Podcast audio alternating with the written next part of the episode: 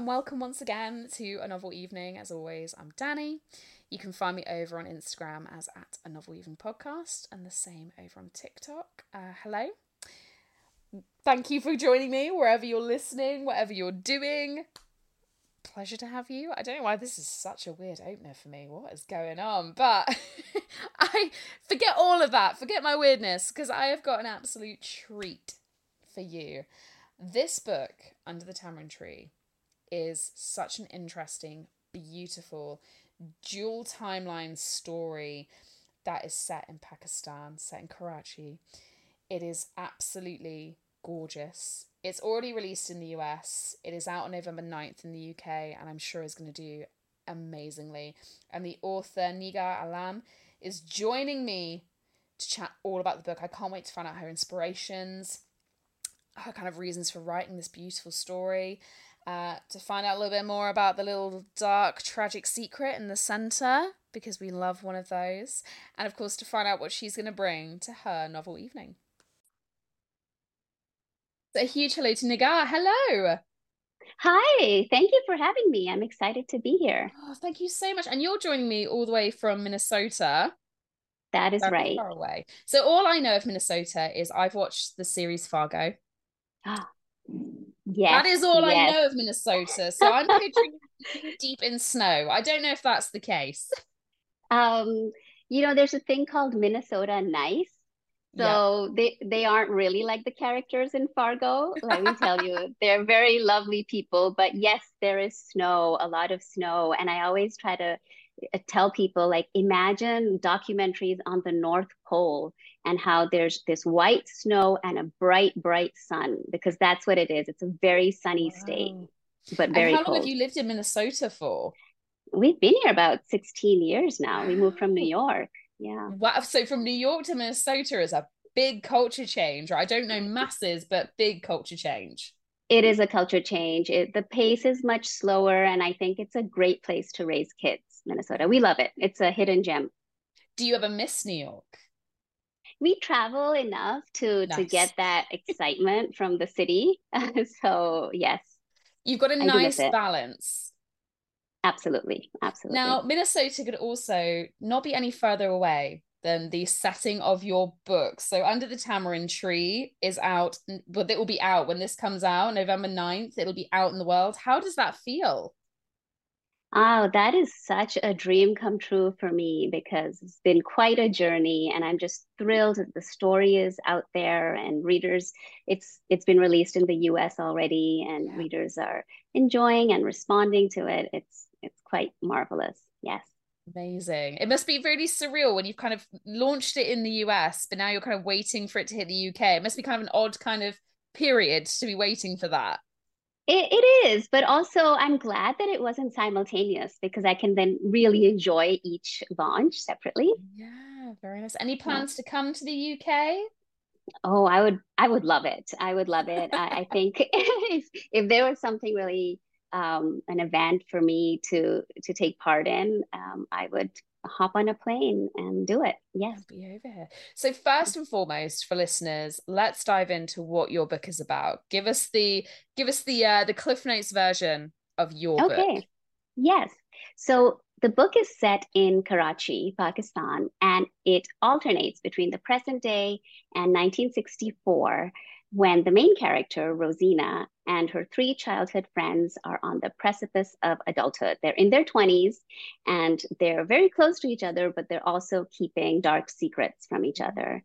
And that's what leads to a single night of tragedy that changes their lives forever.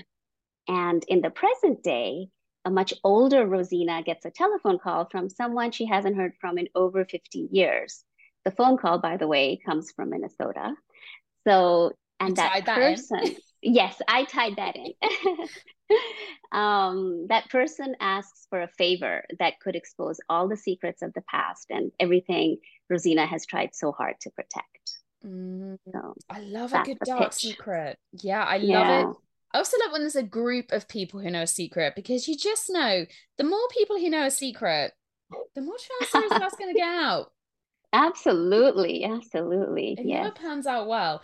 So where was your kind of inspiration for the story? Where did this come from for you? Well, this grew from a very personal place. I wanted to learn more about my parents' youth and their family struggles during and after partition, which is this historical event that happened in 1947. And my book doesn't start till like 20 years later, right? But what I was trying to do was see what the impact of such a traumatic event was on children. So all of my characters would have been children at the time of partition, just like my parents were. And their families fled their homes and crossed the border into Pakistan. So I wanted to have that backstory for my characters and see how the trauma ripples throughout their lives, even into their older age. Yes. I think generational trauma is something we're starting to understand more and more of as time goes on. I don't know a huge amount about partition. So I'm kind of probably going to ask you questions because it's not something I'm hugely knowledgeable about. But obviously it's that idea of the aftershocks, I guess. You kind of have the impact, but then the ripples throughout, right? Yes, that's right. You know, in 1947, after a couple of centuries of British rule, the people of the land finally got their freedom and independence, and everyone rejoiced. It was fabulous. But that time of partition, when the two independent nations of Pakistan and India were created, it came with a lot of chaos and violence also, as it tends to happen. And it resulted in one of the largest human migrations in history. 15 million people were displaced, and up to 1 million died, and my family was part of that migration. So it really was a very large event on a very large scale too, because it covered the modern day countries of Pakistan, India, and Bangladesh, which is about a fifth of the world's population today. It's really hard to fathom numbers like that, isn't it? I know, you know, you're so right. And that's why I wanted to write the story, because you see numbers and statistics, but it doesn't humanize the event until you give it to people and the readers can put themselves in their shoes and see what they went through. Yeah. And you've also said this was quite a personal story, you know, it originated from quite a personal place for you. How was that process of diving into that? How did you find that? Oh, that was hard. I have to say, in the beginning, I just reached out to family for stories, right? As one does. And growing up, I had only heard a couple of comfortable, easy to tell stories. When I reached out for more, nobody wanted to revisit that time. And so quickly I shifted to newspaper archives and works by historians, just the regular way that we do research. And I realized in doing that research that there are many, many survivors of partition who have never spoken of their experiences. There is a big effort now to collect their oral histories and preserve them, because, you know, it's been 76 years now, so there are fewer survivors left each year in the world. So I understood that my family was not the only one who didn't want to revisit that time, but I was so grateful for the gift they gave me, that while I was doing all of this writing, they did share new stories with me. And I don't know why. Maybe it's an age thing. Maybe they just were in a better place, that they could open up. I mean, I hope it was healing for them in some way. It was a true gift for me. That's really beautiful. That's for that to come out of the process of you writing this book is wonderful. Absolutely. Amazing. And it's definitely, I always think, my grandfather passed away last year, and there were so many stories I wish I'd heard. And after he passed, lots of people shared those stories, but I wish I'd heard it from him. I always wish, I wish I'd heard how he saw that event happening. And I think it's very, especially if it's something very painful, to ask those questions. But I think it's so important to ask your family questions, to learn about them while you have the opportunity to do so. I agree. And, you know, just give them the space. Maybe they will speak at some point, because we don't realize what we lose until we lose it. So. Yeah. And then when you kind of took this very personal kind of beginnings to this story, when did you decide to merge it into this kind of dual timeline? Where did that start to develop? So that really came from right at the beginning, because I wanted to see how, even when the main character has led a good life She's in a good place. She's done, good deeds in her life and helped a lot of people. Even then, there are remnants of that childhood trauma that she is dealing with.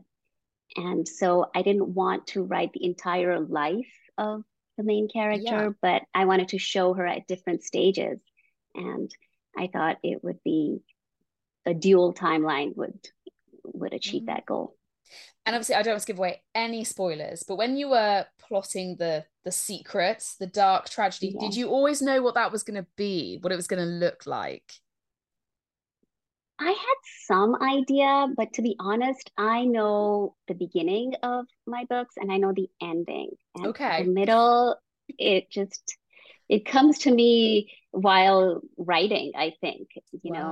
I'm not a good outliner, so it has to evolve and grow from my writing. Especially something that big that's going to really impact the book. That's very brave, I think, when that comes to you, because that's going to influence a lot in your story, right? That's right. But I think that's also fun because you say, oh no, what if this happened? And then you get to, I think a lot of creativity comes out when it's not that well planned, and then of course you revise it and over again to make sure all the plot works. There are no holes. There are no, nothing people can look through and hang on. And you've got these group of friends. So you've got your 4 friends. Did you have a favorite to write, or did you maybe put yourself into any of those friends? Rosina was my favorite. Yeah. I'm not like her. Sometimes it's easier to write people that you are not like. So, but she was definitely my favorite. I felt for her, all her tough decisions. And, but I did like the idea of childhood friends. And that has always fascinated me because I moved around a lot as a child. By the time I was 18, I had lived in 7 countries on 4 continents. Wow. So that was a lot of moving around. And I was lucky in that I made friends in every new school, but then I also lost them in a year or two. They moved or I moved. So I have been fascinated by people who can live in one place for their entire childhood. I'm just like, wow, how cool is that? Yeah. And so I guess you always wonder about friends. Have those same friends for decades. Yes.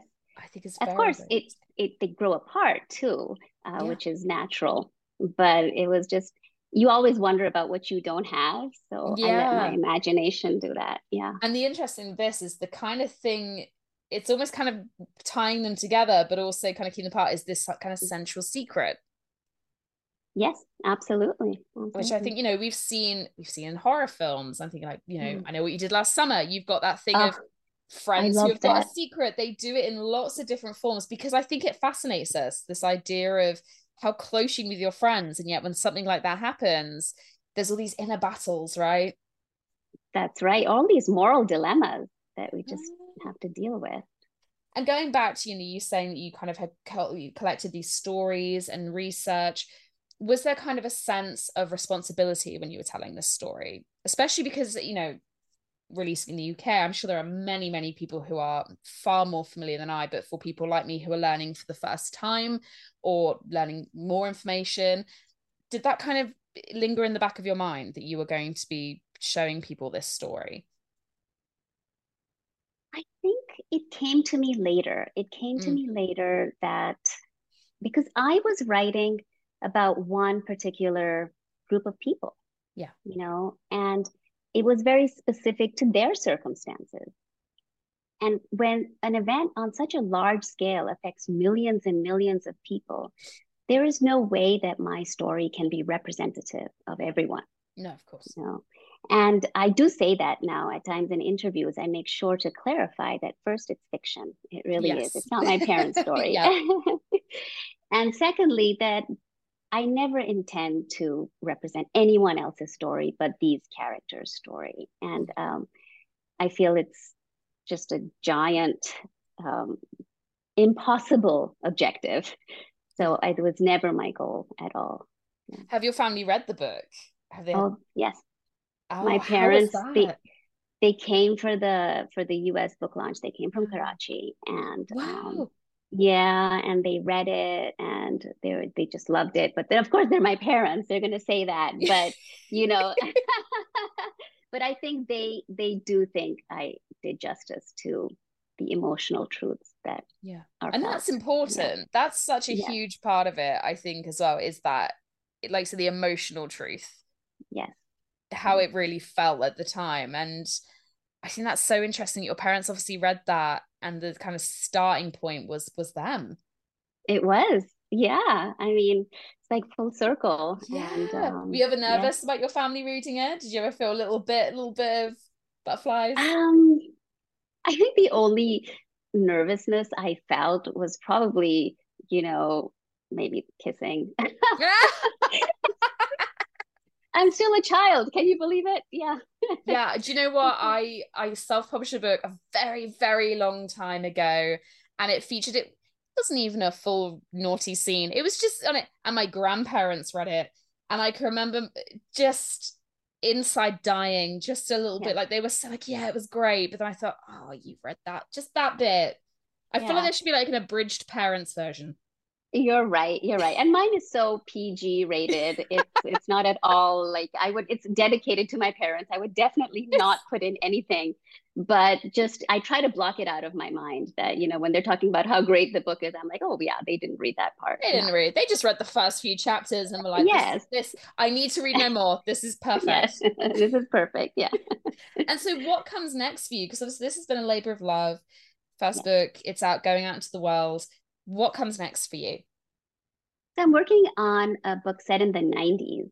Okay. And you'd be surprised to know that would also be called historical fiction. So I was born in 1990s, so my heart dies just a little bit as you say that. My story could now be classed as historical fiction. There you go. I think it's a very random kind of classification used in publishing. But yeah, I can't really say more about it. I don't want to jinx it right now. No, I still think I'm still one of those people who still thinks like the 80s was a decade ago. Yes. And then I see things that say the 80s was this long ago, and I'm like, that's not possible. That's just, you know, when you see children, that's when you realize that time has passed. Otherwise, we don't really realize that. Yeah, I think I was showing my children, it was a TikTok about growing up in the 90s. And what schools were like, and they just could not wrap their heads around what we put up with in the rewinding videotapes. Oh, what? Yeah, and then you had to, you know, it didn't just do it automatically. What is this? Oh, that's so funny. I can't even I think we're so far from these kids that we can't understand, you know, rotary phones. I don't even know if you remember rotary phones. Yeah, the landline with the cord. So you could never get away from your parents to have a conversation. Yeah. You just have to sit around the corner. Yes. They will never know the pain. But I love a good 90s story. Obviously, it's very nostalgic. Are you kind of setting it in a similar place? Are you going elsewhere? Because you've lived in so many places. You must have such a, you know, so many places to draw on. I guess I have lived in many places. I think I'll set it in a similar place. Yeah. But it will perhaps be... two characters that I follow rather than two timelines. And do you think historical fiction is kind of the place you feel comfortable? Could you see yourself writing anything else outside of historical? I could, because there was a modern day timeline in this. Yeah, it was 2019, so that was pre-pandemic, but there was that timeline in this book too. So I think I could see myself do a modern day. I think I just have to see what feels right for a particular story. If there's a reason for it to be set in a certain time period, then it has to be set then.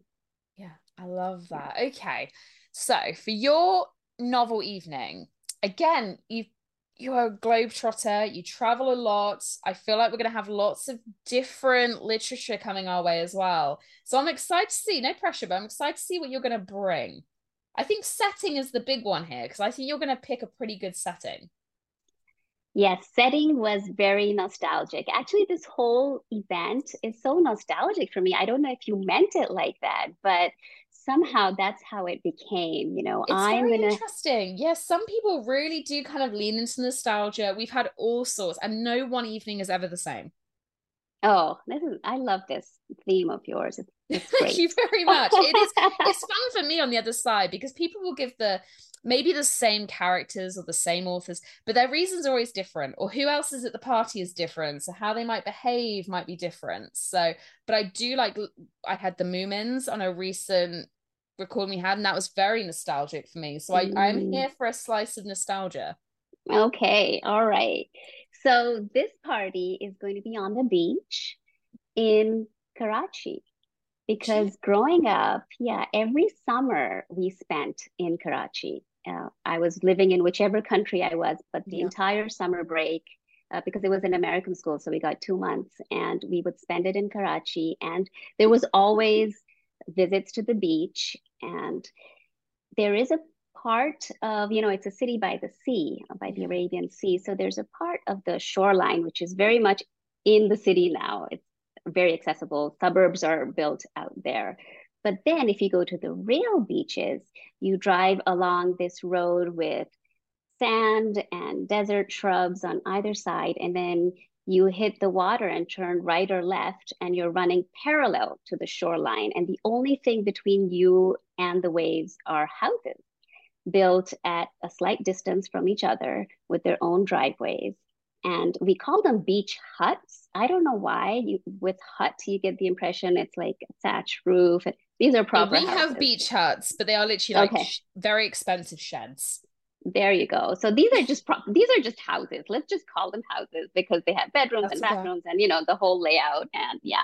And so we used to spend whole days there, and you can even spend the night there. And so my party would be at one of these beach houses, and it would start in the afternoon, around late afternoon, around tea time, because tea time is a very big deal there.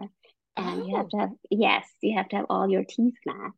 And then it would go on to dinner, which would definitely be barbecue, because very nice. Yes, the best cuisine, my favorite from Pakistan. What would you have at a barbecue on the beach? Because you're the second person to have a barbecue on the beach in Karachi. What? However, we didn't go into food. So that's, that's important. What would you eat? Well, it would be this season, right? It would be the fall. So it's a month with an R. So you could definitely have fish. That's what I was told growing up, that you can have fish when it's the month with an R, and and just beef and goat and chicken and just a lot of meat. And then there would be all these vegetable side dishes, which are considered side dishes because they're meat eaters there. But it would be plentiful for all those who don't eat meat. And and there'd be music, and all the water being the fall, it would be calm. So you would be able to go into the water, and there'd be camels. There are always camel owners giving you camel rides and stuff along the beach. So it would go on till late at night. And do you get to go back still? Do you get to go back for the summer? Yeah, when my children were growing up, I did the same with them. Every summer we went back, and it just keeps that connection alive with the family, the language, the culture, the beach, the food, all of it. So they have those memories too. And one day maybe they'll pass those on, and that's the beauty. That is absolutely true. That's such a beautiful picture. And what a place to get to do it, because my nostalgia is not this beautiful. This is lovely. I would very much like to take my children somewhere this gorgeous and be like, nostalgia. I think you live in such a beautiful, like you could just go anywhere with the cliffs and the water. I mean, I'm very lucky. I've always also grown up by the sea, always. I've always been on the South Coast, and it is beautiful. Very cold. It's not... I'm not a big sea swimming fan in the UK. Oh. We don't get very warm water. Oh, I didn't realize that. Of course, right? Water takes a while to get it's warm. Quite brisk. Yeah. Obviously, my kids do not care. If they go to the beach, they are like in it. And we're lucky we have very shallow where we are. You can walk right out for miles up to your waist, which is lovely. So I'm a big fan. The beach is a winner. Excellent. Okay. We have the same. So we're at the beach and we're starting our afternoon tea before we go into our evening. Part of me wants to see. I want to see the stars. I want to see nighttime. I'm excited for this. Okay. Yeah. Who's going to arrive first?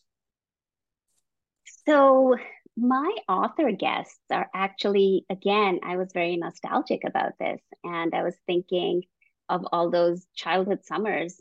My reading at that age was basically from school libraries, because in every country, the majority of English books that I had access to were from my school library. Yeah. And they wasn't available anywhere else. So, you know, when I think back to that childhood, I think Judy Blume. And my brain went straight to Judy. As soon as you said, I was like, it's gonna be Judy Blume, right? And I feel like it's just part of so many memories. Yeah. I think I would invite her, and she might say no, because she's been invited to other parties the same day, because she's in demand. I don't think she's turning this down. I think Judy's going. And Judy, globally, you know, I'm in the UK. I just think Judy is one of those teenage reads that I think it's Super Fudge or God, It's Me, Margaret. Everyone has had one of those books that they have picked up by Judy. You know, I was thinking, where did I first read her? I was living in Rome, Italy. So it was that school's library that gave me Judy Blume. So she's international. Oh, my goodness. Yeah. Okay. Yeah. Great first choice. I see your nostalgia. Oh, yeah, absolutely. And the next one is also someone I probably read too young, I feel, but I just love her. And that's Agatha Christie. And I think I read all of them.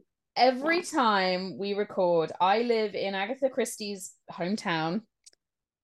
I live in Torbay. I live 10 minutes away from her house. I've been to the theater she used to go to and seen. I promise I didn't know this. Yeah. No. Everybody says it, and they're like, what's your favorite Agatha Christie? I have never read an Agatha Christie. Oh, you have to read all of them, and maybe twice. I really do. It's getting to the point where it's actually a bit of an embarrassment. I was there. They're actually renovating the theatre she used to go to, and I was very lucky to get to go and see where she and her butler used to sit, their favourite seats. And they were doing a chat with people, and they were like, what's your favourite Agatha Christie? Because I'd mentioned I do a book blog, and I was like... and then there were none, because I'd seen the TV adaptation. So I was like, at least if they ask me a question, I can fudge it. But at this point, what would you recommend for a first Agatha? That could be a great one. And then there were none. Absolutely. Yeah, that could be perfect. I mean, I love them all, and she would definitely be a guest, but I would task her with a job also at the party. Yes, she would be providing the entertainment by creating a mystery for us that we would have to solve. There'd be clues and puzzles and maybe something like the board game Clue. I don't know how she's going to do it, because that's her job. That's the one thing she needs to do. Yes, that is the one thing that she needs to do. And it's going to be so fun. We can do it in pairs. We can make teams. We can just do it on our own. But yes. My goal with Agatha is I always want to find out where she went when she went missing for those 11 days. That's what I want to know.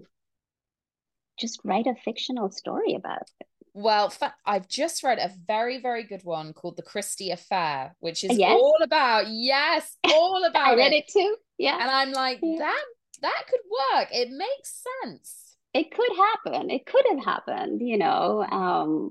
Maybe we'll find out the truth this evening. Maybe we'll get to the bottom of it. Maybe, yeah. Never know. Okay, Judy and Agatha have arrived. Judy and Agatha. Okay. And then there's a South Asian author, a Pakistani author, actually, that I also read very young. And it was one of the first exposures I had to authors from there writing in English. And that is Bapsi Sidwa. And she wrote many, many books. She lives in the US now, I think. And she wrote about partition too. One of her novels was about partition. Yeah. And so she made a huge impact on me. So I would invite her and thank her and just love to be around her. So she's my third author. And my fourth is actually a fictional character. Ooh, okay. Yeah. Mixing up. Yes. So that is a book I read also, you know, as a very young adult. And So it's all a lot of nostalgia. I loved the book. It has apparently now become a TV series in the UK. So I haven't seen it. Like 30 years later, it's finally been adapted. It's called A Suitable Boy. Yeah, I haven't, it's by Vikram Seth, the book. And I haven't watched it because we don't have access to it here. And honestly, I don't remember what happened in the book. It was so long ago. But I remember how it made me feel, right? Isn't that what the best books do? And I fell in love with a young man in the book, and his name was Kabir. And I felt so much in love with him that I said, if I ever have a son, I'm going to name him Kabir. Yes. And some years later, I did have a son. And I offered up my name. I was voted down. Yes. By my husband. So you tried. I tried. My husband and my mom both did not vote for that name. And now my son is very, very happy. Now that he knows that story, he's very happy that I lost the vote because he obviously prefers his own name. But what I did was I put a character in Under the Tamarind Tree with small but very impactful role, and I gave him the name Kabir. So I love that that's stuck with you for that. It stuck with me. I don't know why, because the best books sometimes do that, you know, and that's so Kabir from the book, from A Suitable Boy, will be there. And I don't even know if I'll still like him. It's very awkward if he shows up and you're like, oh no. I'm like, I really romanticized this in my head. And now don't we do that? We do that, right? We really do. We really do. I think we all have those book boyfriends, book girlfriends. We pick up a book and someone sticks with us. Yeah. And then you look back and go, what was I doing? Exactly. Hormones. Exactly. They're a wild thing. They do all sorts. Yes. Okay. So is that all your guests? Those are my guests, apart from family and all those friends that I lost growing up. I want them all there so I can see what they're doing now. We're going to be renting a few of these little houses. We're going to be taking over the beach. Absolutely. I love the idea as well. Those friends that I actually lived in Canada when I was 16. So I lived out there for a year and came back. So I had like a little taste of that. And it's always interesting to think, what are they like now? Yeah. And we didn't have the internet then. So there was no way to keep in touch. I mean, I guess we could have written letters, but we were too young to be doing that kind of stuff. And teenagers especially. You might write one for the novelty. You're not going to keep that up. No. Because I love a letter now. I really miss getting letters. We only get bills in the mail, right? You don't... Yes. Awful junk mail is all I get. All books. I get lots of those. Oh, lucky you. That is always very nice. So you've got a very warm evening here. It feels like a very kind of, it's nostalgic. You've got family, you've got friends. Is there anybody who's not allowed to arrive at your evening? Yeah, there is this one type of person. That's very fair. Okay. And we all do a little bit of this. Like we will judge a book by its cover, or we will do stuff like that. But I don't want anyone who is very judgy, anyone who can't be accepting and tolerant of other people. I just don't want those people at the party or in my life, actually. So absolutely, amen. Like, yeah, it's not just a novel evening at all. At all. Absolutely. I think that the world would just be a nicer place if we could just live and let live, you know? Yeah. And this day and age as well, you think we're past being judgy. You think we've gotten to a point now. Who can be bothered? Right? I agree. That is absolutely right. Yeah. That's very fair. This is a wholesome evening you've got. You want it to be relaxed. You want people to be comfortable. You don't need that. Not at all. That is not going to help. Well, I love this. I really do. And I say you're the second person to pick, perhaps not the exact beach, but...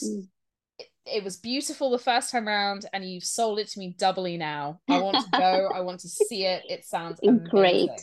It really sounds beautiful. And look, before I let you go and enjoy the rest of your afternoon, I have to ask if you're reading anything at the moment. Well, I'm just about to start The Leftover Woman by Jean Kwok. So Jean is my next guest as we're recording. Jean will be the next episode that comes out, and you are in for a real treat.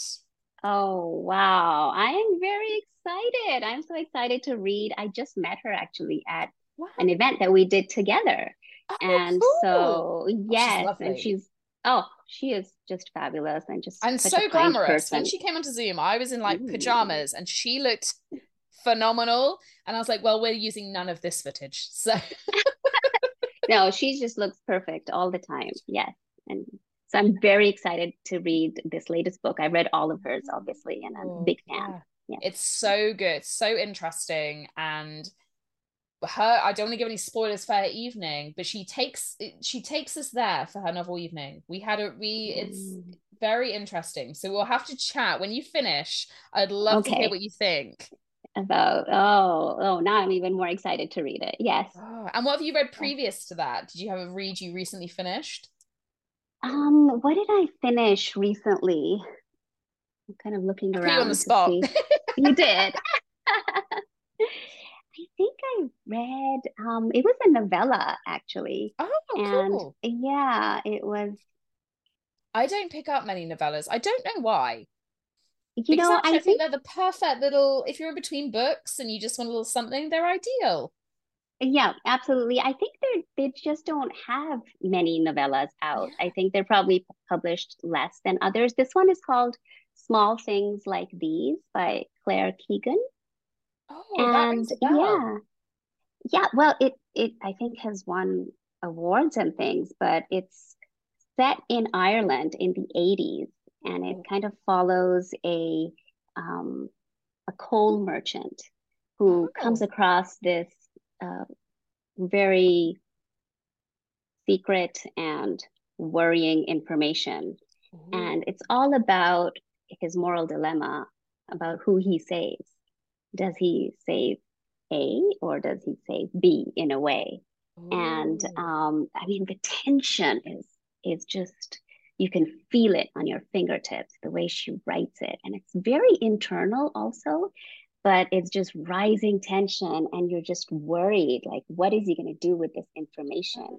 And how is he going to choose? And what will happen when he makes that choice? And to get that into a novella, when you don't have a whole big book to wring that out in, is incredible. Yes. I mean, she's done a fantastic job. And it is about the mother and child centers that they had there in the 80s. Yes. That I didn't really know much about, but again, fiction has brought it alive in this. It's book. So interesting. A lot of my family are Irish. I'm Irish and Scottish mostly, so I'm familiar more with kind of the mandolin laundries and the exactly like that. Yeah, but that's the beautiful thing with fiction is it brings out all these different histories you might never have known about. I wouldn't have, and in fact, the dedication is to those places and to the women who have suffered there and the children. So, yeah, I think you would absolutely enjoy it.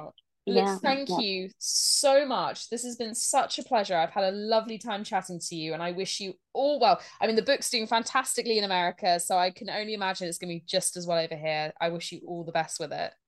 Thank you so much. I really appreciate you having me. Thanks. Thank you for listening to this episode of A Novel Evening. I hope you enjoyed listening to it as much as I enjoyed making it. Please remember to go over and rate, subscribe, and review wherever you listen to your podcasts. And check us out on Instagram at A Novel Evening Podcast and over on TikTok under the same name. And we'll see you next week. Bye-bye.